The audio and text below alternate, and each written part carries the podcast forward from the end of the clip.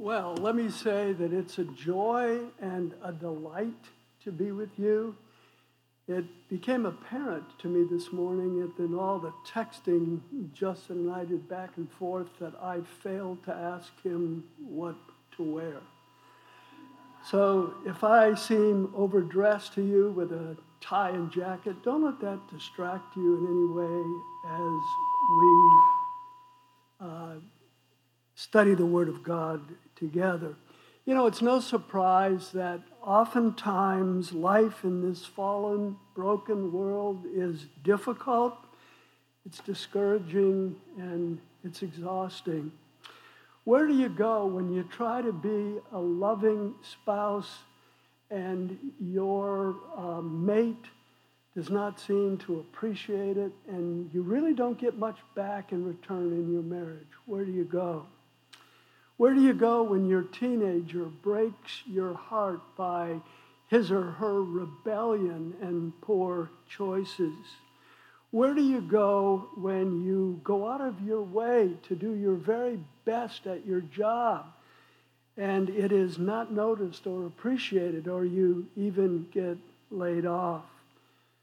Where do you go when kids at school pretend to be your friend and behind your back they cut you down?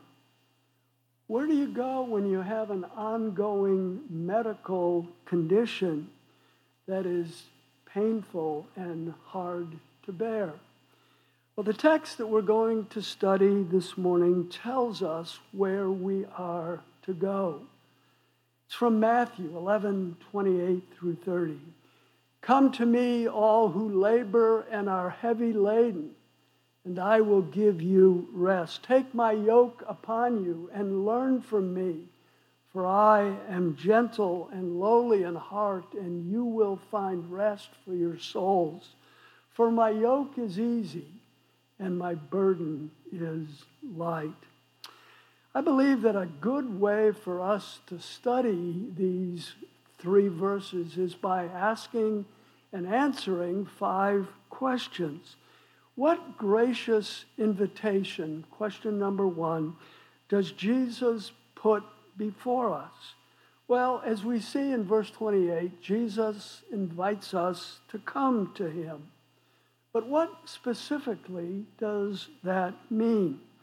In the original context, Jesus was inviting people to follow him and to commit themselves to him all throughout the Gospel of Matthew, we see the religious leaders wrangling with Jesus. They don't like it that he hasn't received formal religious education as they had. They don't like it that he seems to welcome sinners to him.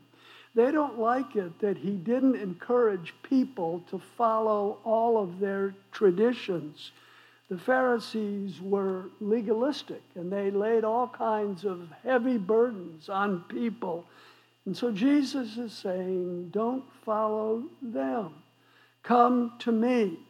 And this is the same gospel invitation that goes out year after year, decade after decade, century after century uh, the Lord Jesus bids sinners to come to him for forgiveness and for cleansing. Uh, he's saying, Trust in my sacrificial death, trust in the righteous life that uh, I lived as the only thing, not your performance, not your behavior, but it's the only thing that will make you acceptable with God. But what does it mean for us as believers to come to Him? Well, for sure, it means to bring all our concerns, all our anxieties, all our failures to Him. The old hymn, What a Friend We Have in Jesus, that I don't hear sung much anymore, calls us to bring our sins and our griefs to Jesus. The hymn further reminds us what a privilege it is to carry everything to God in prayer. And so when Jesus invites us as believers to come to Him, He wants us to carry on a running conversation with Him all throughout the day. When our spouse disappoints us, when our children break our hearts, when our friends betray us, when we struggle with ongoing physical problems and medical issues, Jesus wants us to come to Him and to talk with Him about it. And as we come, of course, we're not informing the Lord of things of which He does not know. He's omniscient, He knows all things. But as we come, we are bringing our hearts to one, as we shall see, who wants us to honestly share all of our hurts, all of our failures. Jesus does, does not want us to hurt and to struggle alone. And so he bids us to come and to speak to him in prayer. And as he speaks to us, through His Word by giving us the comfort and the wisdom that we need. So Jesus invites us to come. The next question, the second one we should ask, is who is to come? And Jesus answers this question as we see in verse 28. Come to me, all who labor and are heavy laden. Now, we need to understand that Jesus didn't speak Greek in his earthly ministry. He spoke Aramaic and probably Hebrew.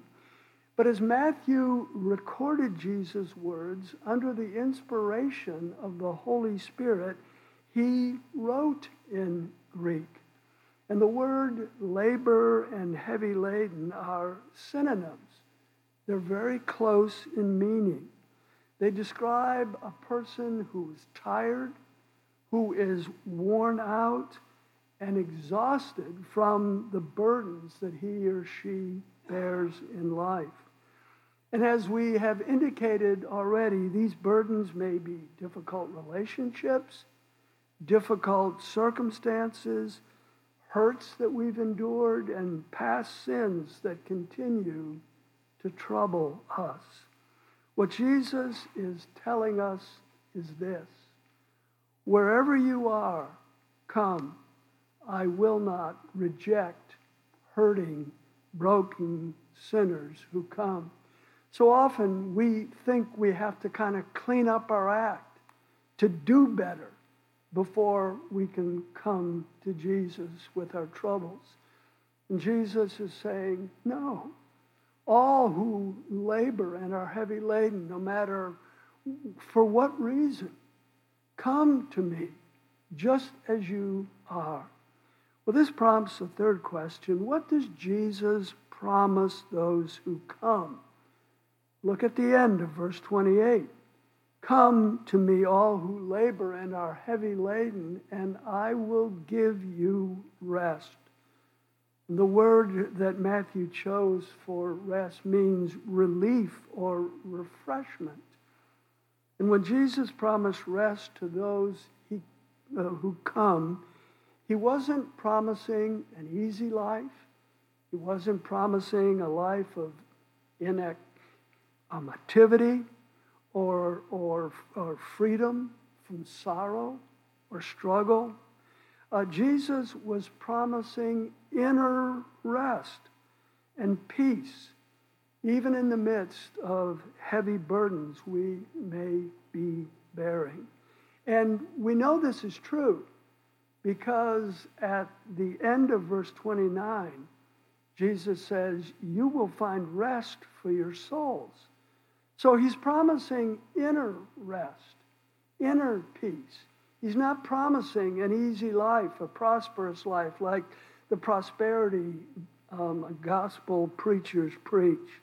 Uh, I'm reminded of the true story of a lady in hospice care struggling with the last stages of um, cancer. Her family gathered around her bed and they asked how she was doing. And this dear Christian lady responded, On the outside, full of agony and pain, but on the inside, full of peace and joy. That's the kind of rest that Jesus promises those who come to him. Inner peace and rest that results from knowing that God is in control of the details of our lives. Almost two years ago, in August of 2021, my wife of 53 years died suddenly within a week. A week before, we were riding our bikes down at the beach on a Wednesday, and by the next Thursday, she died of sepsis. If you ask me, are you sad sometimes, Jerry? Yes. Are you lonely sometimes, Jerry? Yes. Are you depressed? Never. Do you have peace in your heart and life? Yes. Providentially, the year before Janet passed, I bought John um, Piper's big, thick book on the providence of God and read time and time again how God's providence is where He controls every aspect of our lives. Shortly after my wife passed away, I went to my family doctor for my yearly um, physical. And he said, You know, it's not wrong to be angry with God, just don't lose contact with Him. And I looked at him and I said, Why would I be angry with God? He who did not spare his own son, but gave him up for us all how will he not also, along with him, graciously give us all things? No, I'm not angry with God. God is a good God, a sovereign God. And in his providence, he does all things well. well. As we move into verse 29, this prompts a fourth question What did Jesus command of those who would come to him? And the Lord commands all of those who come to him to take his yoke.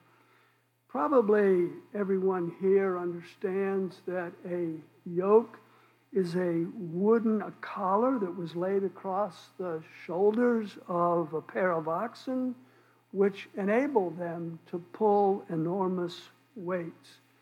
Now, obviously, Jesus is using this in a symbolic way as a, a metaphor for discipleship.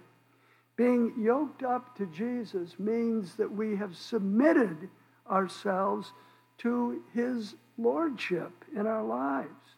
And we believe that he is committed to us to be our friend, to be our companion as we travel through life. So we're, we're never alone in our struggles in our discouragements, in our disappointments, in our trials. There is one who is yoked up to us that always walks along with us. Jesus has promised never to leave us or forsake us, never to leave us to our own resources. He is yoked up to us, bearing our burdens with him. And as we are yoked up to Jesus, he also commands us, learn from me. The word mathete is the verb that we get the noun disciple.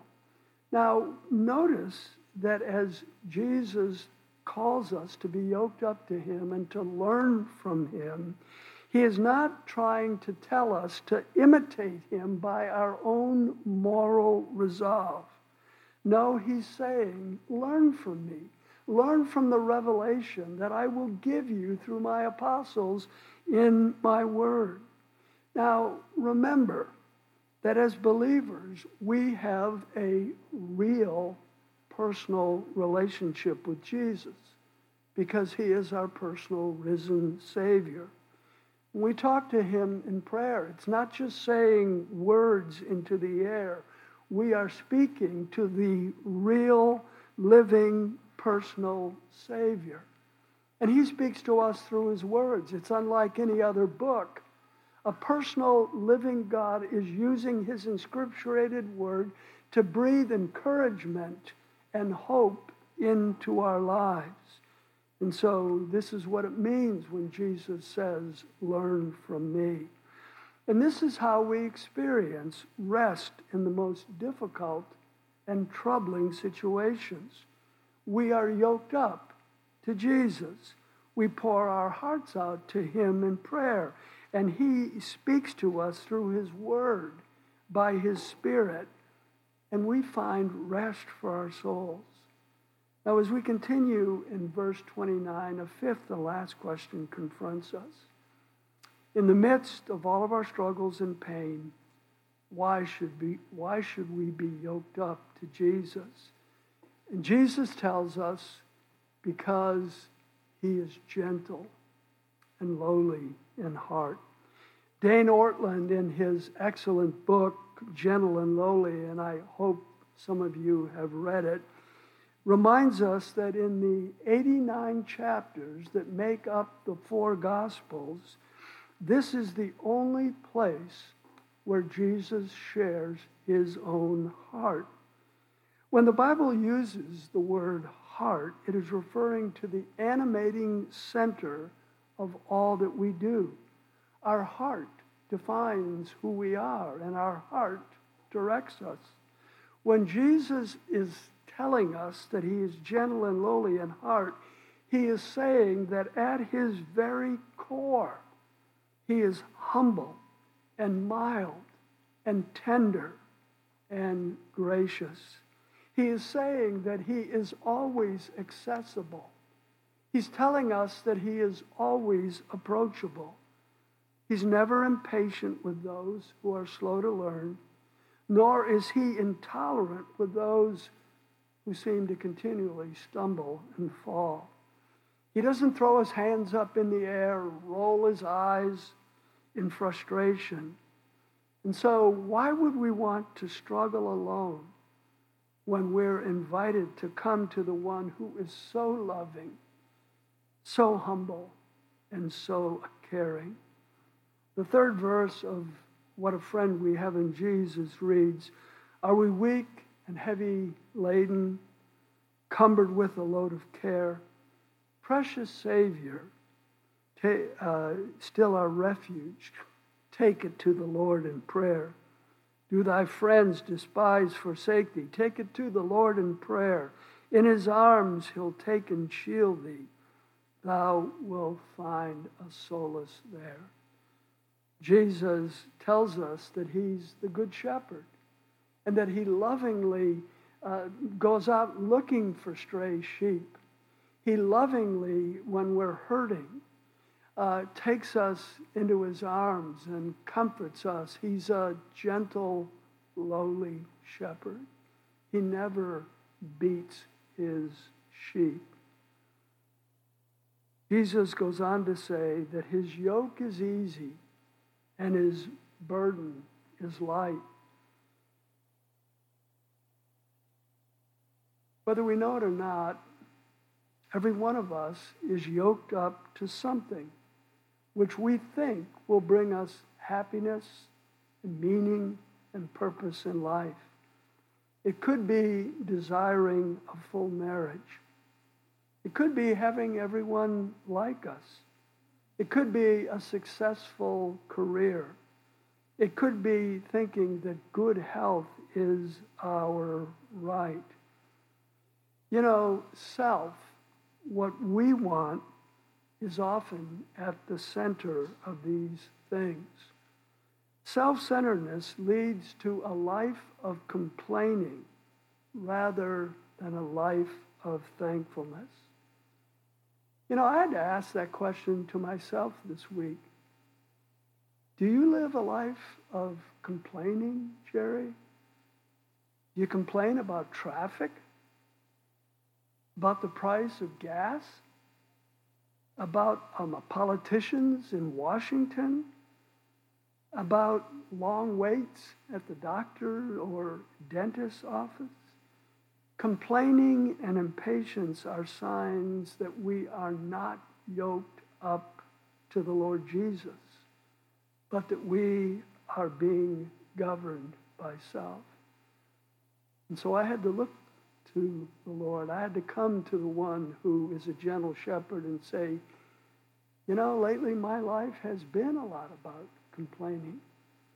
And it does show that I'm not really yoked up to you. Forgive me and cleanse me. You know, we don't seem to understand what a great burden our self centeredness is. We fail to see how exhausting the misery of self is. What a terrible burden self is. And so Jesus tells us Come to me, take my yoke upon me.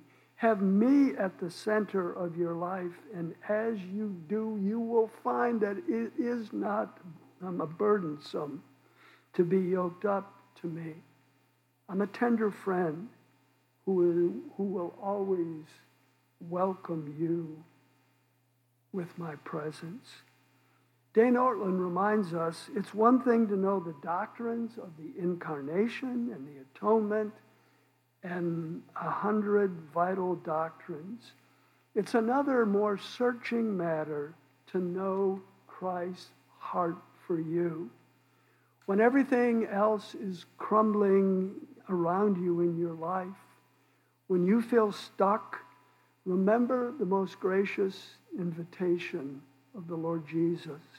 Jesus bids you to come to him. His heart is for you, the real you, wherever you are. His heart is lowly and gentle. And so come to him. Honestly share your struggles. Honestly share your sin, your broken heart. You don't have to live a life of pretense or posturing with this gentle and lowly friend. You can be honest and real with Jesus. You know, your immediate circumstances may not change at all, but you will change as you come to Jesus and experience his love and grace. You will come to realize that your life is in his hands and that you will find rest for your souls. Let's pray. Lord Jesus, even though that you are King of the universe, you're high and lifted up in glory, you tell us about your heart, what you are. You're lowly and gentle. You're humble and loving. You're a good shepherd who loves to take wounded and hurting sheep into your arms, as it were, and minister grace to them. So I pray, Lord, that realizing who you are and all of your gentleness and lowliness, that we would no longer live lives of pretense and posturing, but we would be real and honest and open with you, confident that as we come to you and pour out our hearts, we indeed will find rest for our souls. And all for your sake and all for your glory, we pray. Amen. Let's stand and sing Satisfied.